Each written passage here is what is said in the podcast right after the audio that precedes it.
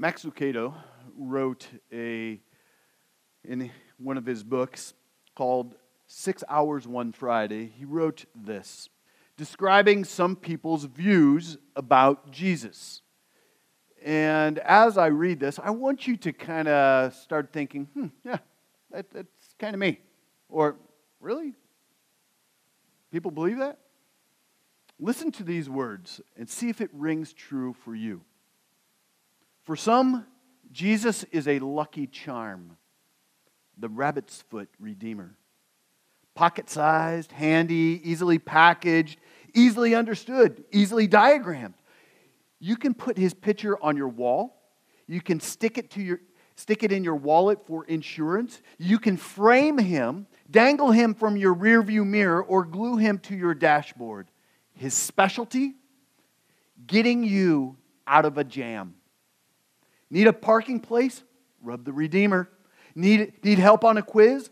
Pull out your rabbit's foot. No need to have a relationship with him. No need to love him. Just keep him in your pocket next to your four leaf clover. Happy St. Patrick's Day, by the way. For many, he's an Aladdin's lamp redeemer.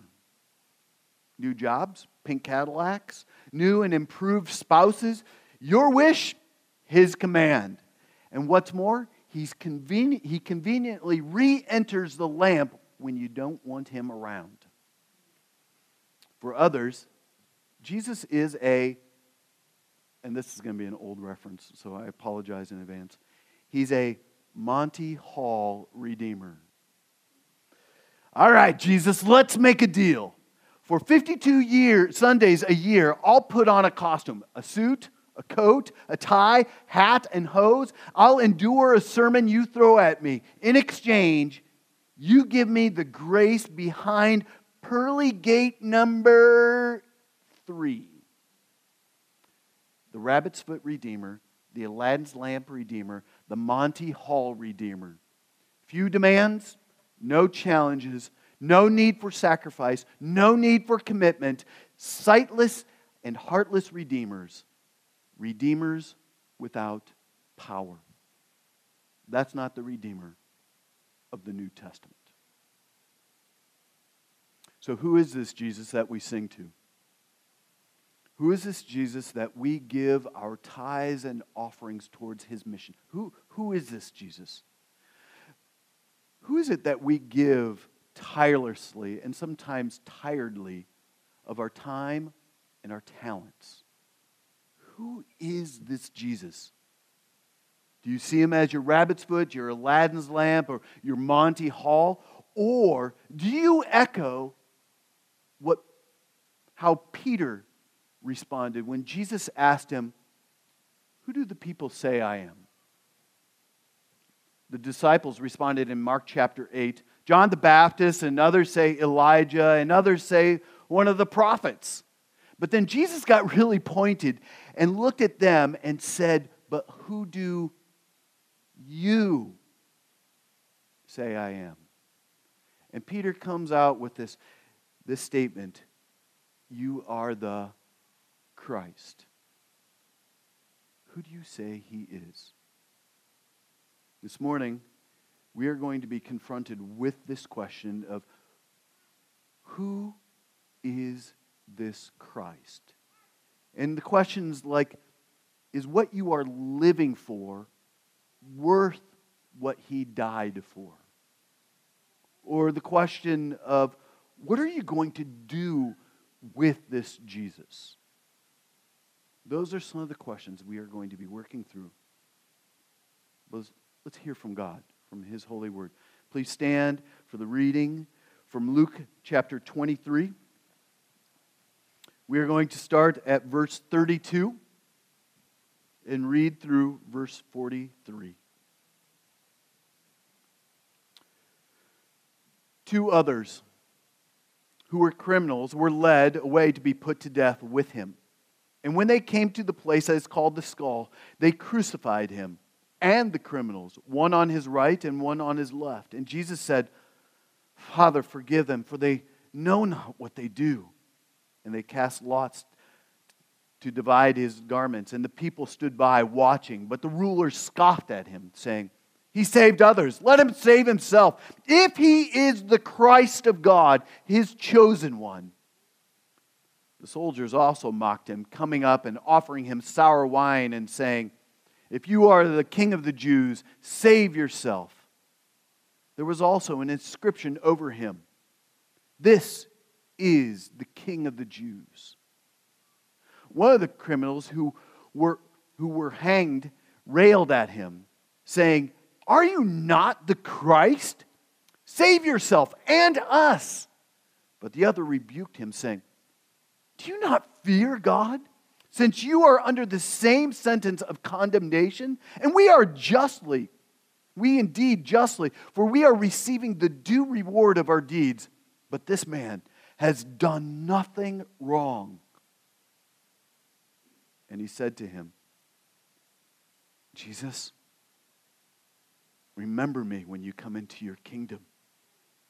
And he said to them, to him, Truly, I say to you, today you will be with me in paradise. This is the word of the Lord. You may be seated. Who do you say he is? Is what you are living for worth what he died for?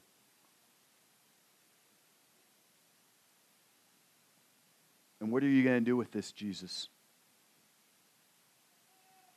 So on the cross, God, the immortal, the great I am, who came to us in the flesh, is now dying. It was a gruesome scene. One that our movies today probably adequately could not ever really portray the gruesomeness, the pain. Yes, Mel Gibson tried his best. But if you were there in real time, there would be nothing like it. And as he was dying, he had some words that we ought to listen to. Last week, we learned the first thing that Jesus said to the people who were crucifying him these words. He said, Father, forgive them, for they know not what they are doing. They have no clue.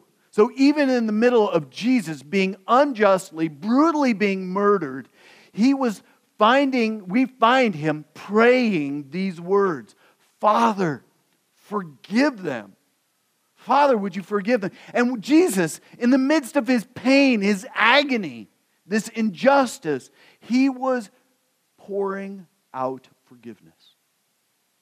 And because of this, forgiveness we have received through Christ, we, as the people of God, his children, his body, we are able to forgive, even when people do not deserve it. So today we come to the, the second thing that Jesus says on the cross. He not only forgave those who were crucifying him, he also took a moment to forgive a criminal, a criminal who was hanging next to him. So God, through his, his love and his forgiveness, is able to forgive even the worst of sinners in their last breathing moments of life. And this is, my friends, a beautiful picture of God's grace undeserved, unmerited grace. We see that two of the seven statements of Jesus from the cross deal specifically with this subject of forgiveness.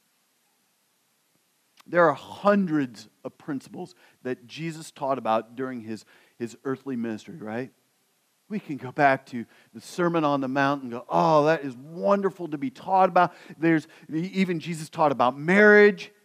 We, we see all kinds of things that he, he taught about. But in that moment, as he was dying, he spent two of the seven things on this issue of forgiveness. God knows how difficult it is, how much of a struggle it is for us to forgive. And I know some of your stories well enough that this is a topic that you go, yeah, mm hmm, for those people. The reality is, it's for you.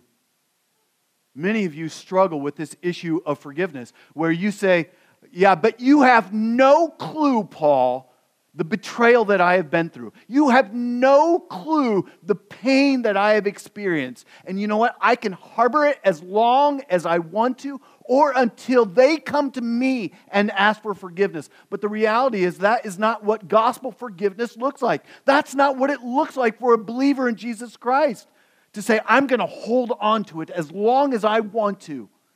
Because you know what? I'm entitled to that much. Gospel forgiveness is free. It looks crazy in this world. And God knows how much we struggle with it. He knows how difficult it is for us to forgive people who have wronged us. He knows how difficult it is. In fact, he's been in those shoes. He knows how difficult it is for, uh, for a lot of us to believe that even God, are you capable of forgiving me? Do you know what I have done? Man, there is a dark, indelible blot of sin in my life that no matter how hard I work, the shame and the guilt and the pain of my sin is still there. And God, God, are you really able to forgive me for that? And that is why Jesus spent at least two sentences, sayings, saying, Hey, in my last breathing moments, we need to talk about forgiveness.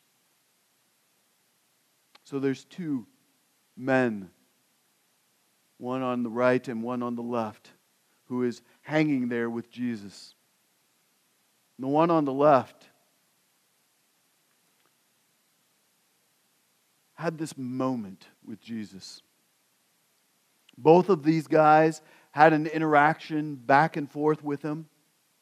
And the one on the left was hanging there. His body was broken. He was bloody. He was dying. He was in pain. And with just a few minutes left in his life, he hurled abuse. He, he rejected Jesus in that moment. He blasphemed him all the way to his last dying breath. He rejected the only hope that he had in this world the one just next to him was the one who could bring life and hope and healing. The guy on the right was also a criminal. He encountered Jesus too, but we see something very different. He confessed his sin and he cried out for mercy. Jesus forgave him and he offered him eternal life right there on the spot. Did, did you pick that up in verse 39? This guy was in the exact position as Jesus, with nails in his hands and his feet. The guy on the left looked over at Jesus and he, he hurled abuse at him. The Greek word there is the word for blasphemed, meaning hurled hatred and he spewed venom, defiling God. Our translation that we have is saying that he railed abuse. It was just like nonstop, just going at him. We only have a small little vignette here. But more than likely, in those moments, as that man was there next to Jesus, he just railed it. He railed abuse. And some of you have felt that, haven't you?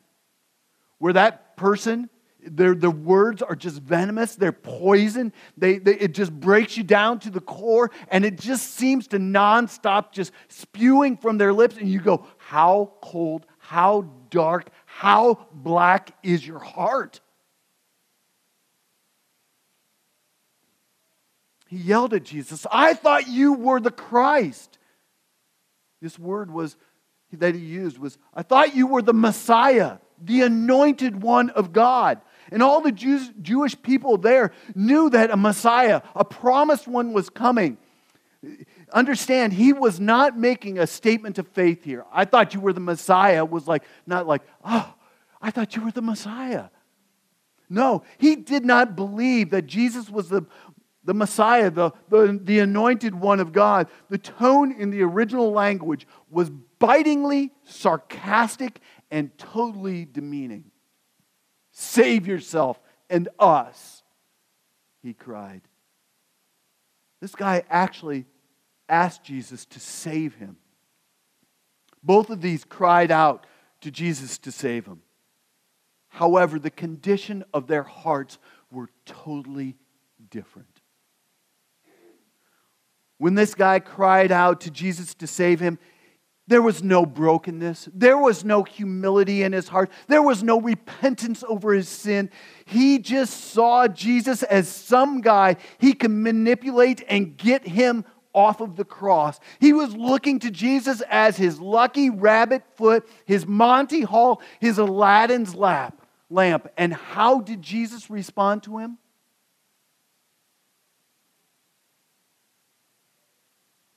Silence. There was nothing. Scripture didn't even point out that he looked at him. this guy, if you will, had the winning lottery ticket in his hand. He was dying, but was being crucified next to the guy who created the wood that he was nailed to. Who created the air that was filling his lungs for his last few breaths.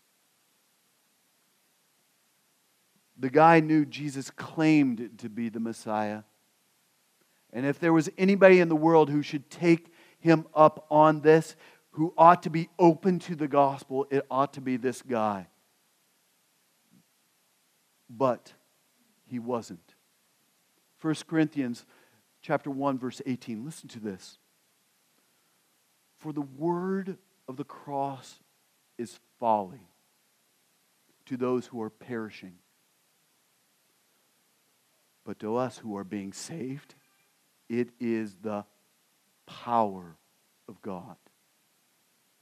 The Bible actually says that there are there are going to be people who have this response to Jesus. No matter what their situation might be, there are two kinds of people in this world. Hear that. As Christians, we view people that there are two kinds of people in this world. First, there are those who are perishing. The, the word of the cross is going to be absolute foolishness, stupidity. The Greek word here is actually moronis which we get our word moron. It's moronic. It's stupid. These people are going to hear the message that God created you, that you've sinned. So Jesus came in the flesh. He lived the perfect life. He died the death that you so deserved. He paid your penalty. He absorbed the wrath of God for us so that if you would just trust in Him, you can have life. They're going to hear this message, this good news, and they're going to say, You have got to be a freaking idiot to believe that. You, you've got to be a moron to believe. You've got to be weak to believe that. That is absolutely ludicrous, foolishness. It's stupid. It shouldn't shock us when a guy is dying and even in his last breath, he still does not cry out for mercy. It shouldn't shock us when people don't understand from like last week's message a, woman who had received unmerited grace, unmerited favor, and forgiveness from God is able to offer the same thing for people who murdered, murdered her husband. It's foolishness, it's crazy. But there's a second kind of people that live in this world it's the people who are being saved. When these people encounter the message of the cross, the power of God comes in. It renews them.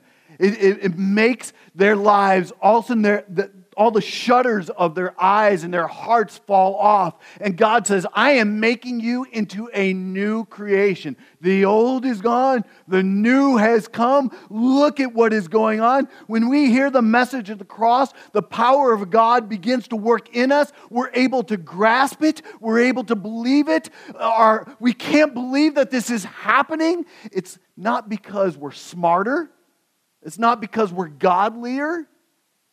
It's because of the power of God working within us. The scripture tells us that at one point in Jesus' ministry, thousands of people were following him. Why? Because he was feeding them, he was healing them, he was doing these miraculous signs. And of course, if that would really be happening today, people would go, Let's go. We went, we wouldn't have room in here. People go, Are you serious? Miraculously, he's taking bread, he's breaking it, he's feeding 5,000 people with some bread and a few fish. And finally, Jesus stopped and he said, Hey, quit following me because I'm feeding you and healing you. Unless you drink my blood and eat my flesh, you can have no part of me.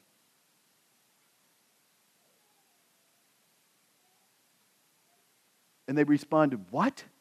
You want us to do what? And the whole crowd left, except for the 12 disciples. And they were standing there with their mouths wide open, probably in that moment, going, You had it going here, Jesus. Do you see? We got a mega church going. Their mouths dropped, and Jesus looked at them and just said, do you want to leave me too? And Peter responded, Where am I to go? You alone have the words of life. I pray that those of you who are in Christ have that same kind of heart of, man, you have life. You've given me life. Where else am I supposed to go but to you, Jesus? You've saved me. You've redeemed me. You've healed me. You're restoring me. You alone have the words of life. But the gospel is foolishness to those who are perishing, but to those who are being saved, who are being made whole, being renewed in your mind, being renewed in your heart, it is the power of God. And this is exactly what is going on in this story with these thieves. But the other rebuked him, saying, Do you not fear God? Since we are under the same judgment of sentence of condemnation, and indeed justly, for we are receiving the due reward of our deeds. But this man has done nothing. He's done nothing. So, in other words, these criminals on the right and on the left were both in the exact same position. They were there because they were under a good sentence. Justice had been brought about. And now they were being executed because of what they had done. But the guy on the right, he, he was broken, he was bloody, he was dying with only a few minutes to live. But his response was radically different than the guy on the left. The condition of his heart was night and day different. First, you, you notice that he asked the other criminal, Do you not fear God? Do you not fear God? This reveres, reveals that in his heart there was a, a holy understanding of this holy God. For people being saved, there's, there's going to be a, a godly, holy, righteous fear and an amazement of this God. It's one of the evidences of being saved. John Piper, in one of his, his sermons, considers the thief on the left like an ant. He said this. I love this, this quote. It's even more fitting that sinful creatures bow before God in holy fear instead of railing against God as if a rebel ant should kick the foothills of Mount Everest and demand that it flatten out so an ant can walk across. But that's what is happening with people who are perishing. They have no fear of God in their heart, and they demand Him to do what they want. God, fix my marriage. God, fix this injustice. They make these demands, and the guy on the right was saying, Dude, shut up. Shut up. You, you don't fear God, do you? We indeed justly, for we are, we are receiving the due reward of our deeds. Listen, he, he said he was a sinner. And this is what people who are being saved do. They, they make a confession. They understand that they have fallen short of the glory of God and they deserve the cross. They deserve wrath. They confess it. They understand that they should be an ember in the pit of hell because they deserve it. They understand that clearly. But he said, But this guy has done no wrong.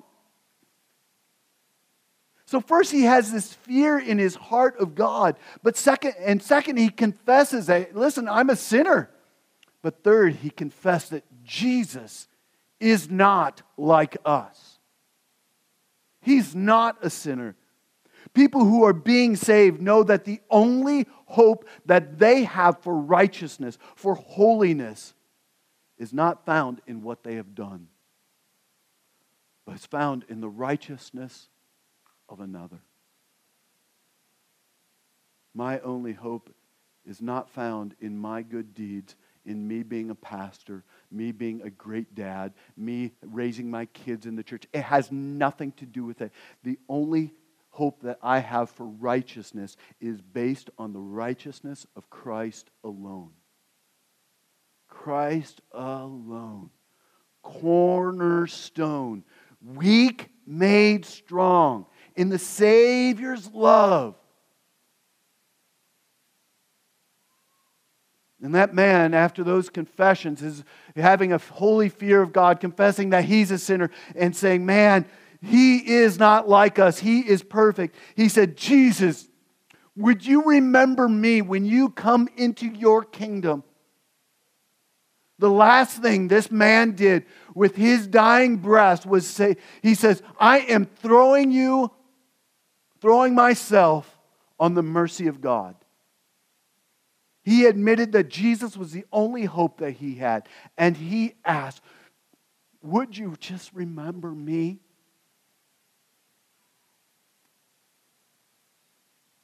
And what was Jesus' response? Unlike his, the first criminal, who Jesus seemed to completely ignore, Jesus lifted up his head and said one of the seven sayings he said on the cross. And if he could have reached out, he would have grabbed hold and said, Truly, I say to you, today you will be with me in paradise. I, was, I would be a blubbering mess at that moment if my heart understood. The man cried out for Jesus to save him, and what did Jesus do? Jesus saved him. Remember, I said that the reason God spent two of the seven sayings on the cross on, on forgiveness is because God knows how hard it is for us to forgive people. But it's also because He knows how hard it is for a lot of us to believe that God could actually forgive us. There's a lot of us who have the hardest time wrapping our minds around God just wiping a person's slate free. It just doesn't, it doesn't make any sense. There's probably a number in this room who, who may not be followers of Jesus Christ. And the reason you're not is, isn't just because you don't believe in God, but because you don't believe God could actually forgive someone like you. There's probably a number of us in this room who are believers, who are, who are Christ followers. But right now, you are so mired up in your sin, in your junk, in your pain, in your sweet sins, that you're in this place where you think, God might be done with me. I've done it again.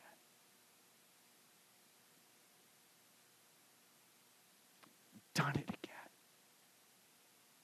Is he done with me now? We don't think that God can offer forgiveness to a person who keeps failing like we do. So, if there's a story in the Bible if there's any story in the Bible that teaches us our salvation is by grace alone, through faith alone. And it's not by any works that anybody should boast. And it's a gift of God. It is this story. This guy had absolutely no time to hop down off of the cross and to go be obedient to Jesus. He couldn't even do it. He was stuck.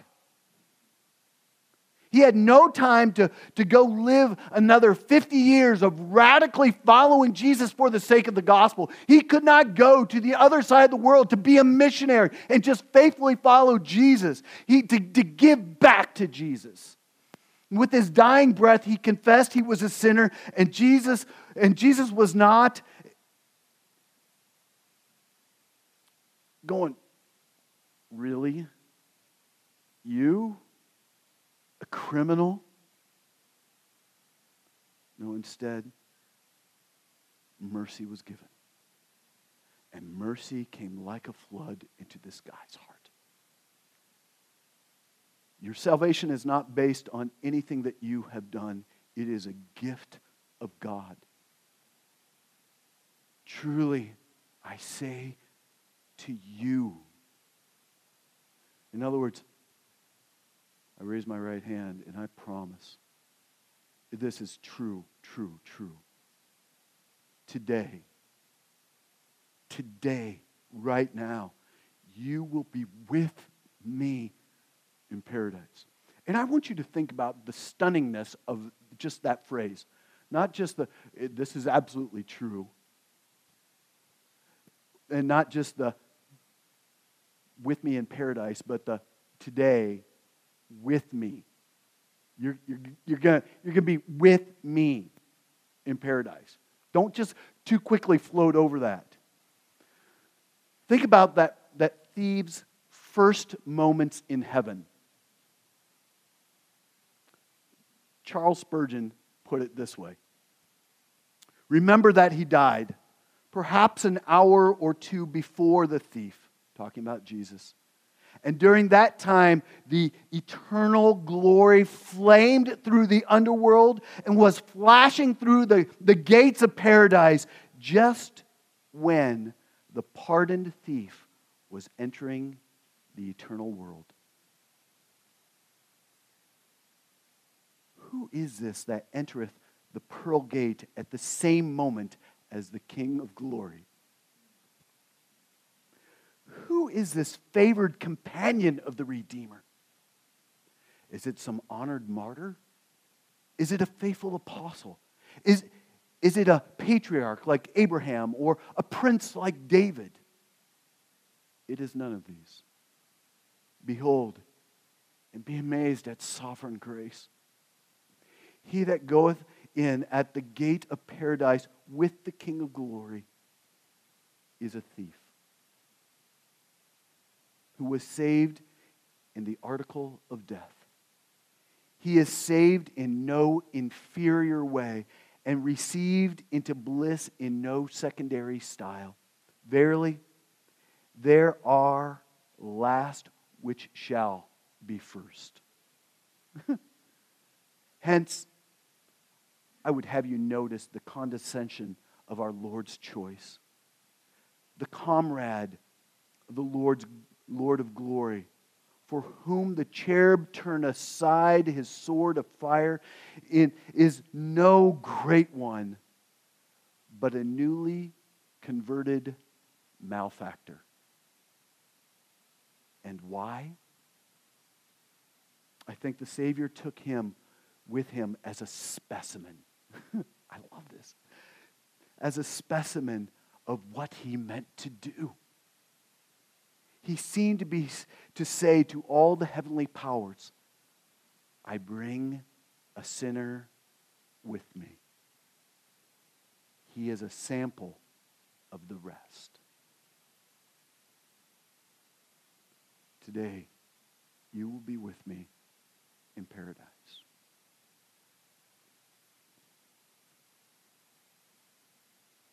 Is what you are living for what Christ died for? What are you going to do with this Jesus? I don't know when this life is going to come to a sudden halt, but I do know that we are all part of that ultimate statistic. Every one of us. Death is going to come knocking at an inopportune time for someone here in this room. He's going to come knocking at an inopportune time. And when death comes knocking, we have no choice but to answer that door. The only thing that is going to matter when we answer that door is what did you do with Christ? That's the only thing that is going to matter. It's not how are my wife, how is my kids, how is my husband, do I got my things in order? The only thing that's going to matter in that moment is what have you done with Christ? Listen, friends, we are vile before God. You say one lie, you are a liar. You steal one thing, and you are a you're a thief. You know, a rapist doesn't need to rape 10 people before he is a rapist. And once we recognize that we are vile and disgusting and our hearts are black with sin and there is no access to God whatsoever, then, then and only then can we look to Him who saves. And who is that one? Jesus Christ. So, my questions are Will you reject Jesus with your words or your life? Even to your dying breath, will you reject him? Or will you throw yourself on the mercy of God? You might believe that Jesus is the Messiah and you might want him to do some good stuff. But if you reject him with your mouth and your life, when you die, Jesus will respond to you exactly like he responded to the thief on the left. He will say, Nothing. Or, I don't know you. But if you're here today and you're afraid of this, remember the guy on the right. If there is breath in your lungs and life in your body, you can cry out to Jesus. And it does not matter what you have done in the past, what you're doing right now, or gonna do tomorrow. This Savior is bigger than that. Tell him, tell him, Jesus, I am a sinner. And I need you to save me because I can't do it on my own. And if you do that and throw yourself on His mercy, these will be your words that you will hear. Truly, I say to you, you will be with me in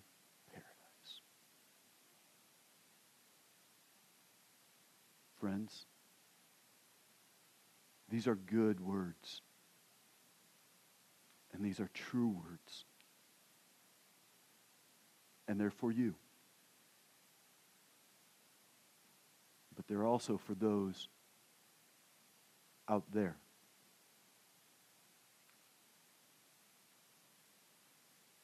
Death is going to come knocking at an inopportune time. And they will have to give an account. What have you done with Christ? My friends, there's a gospel imperative for those of you who are in Christ. We are to be a lighthouse, shining out and calling out. Jesus is the way, He's the truth and the life. So, my encouragement is not only receive Christ as your own, but to give Christ the way to those who are perishing. My friends, this is the word of the Lord. Let's pray.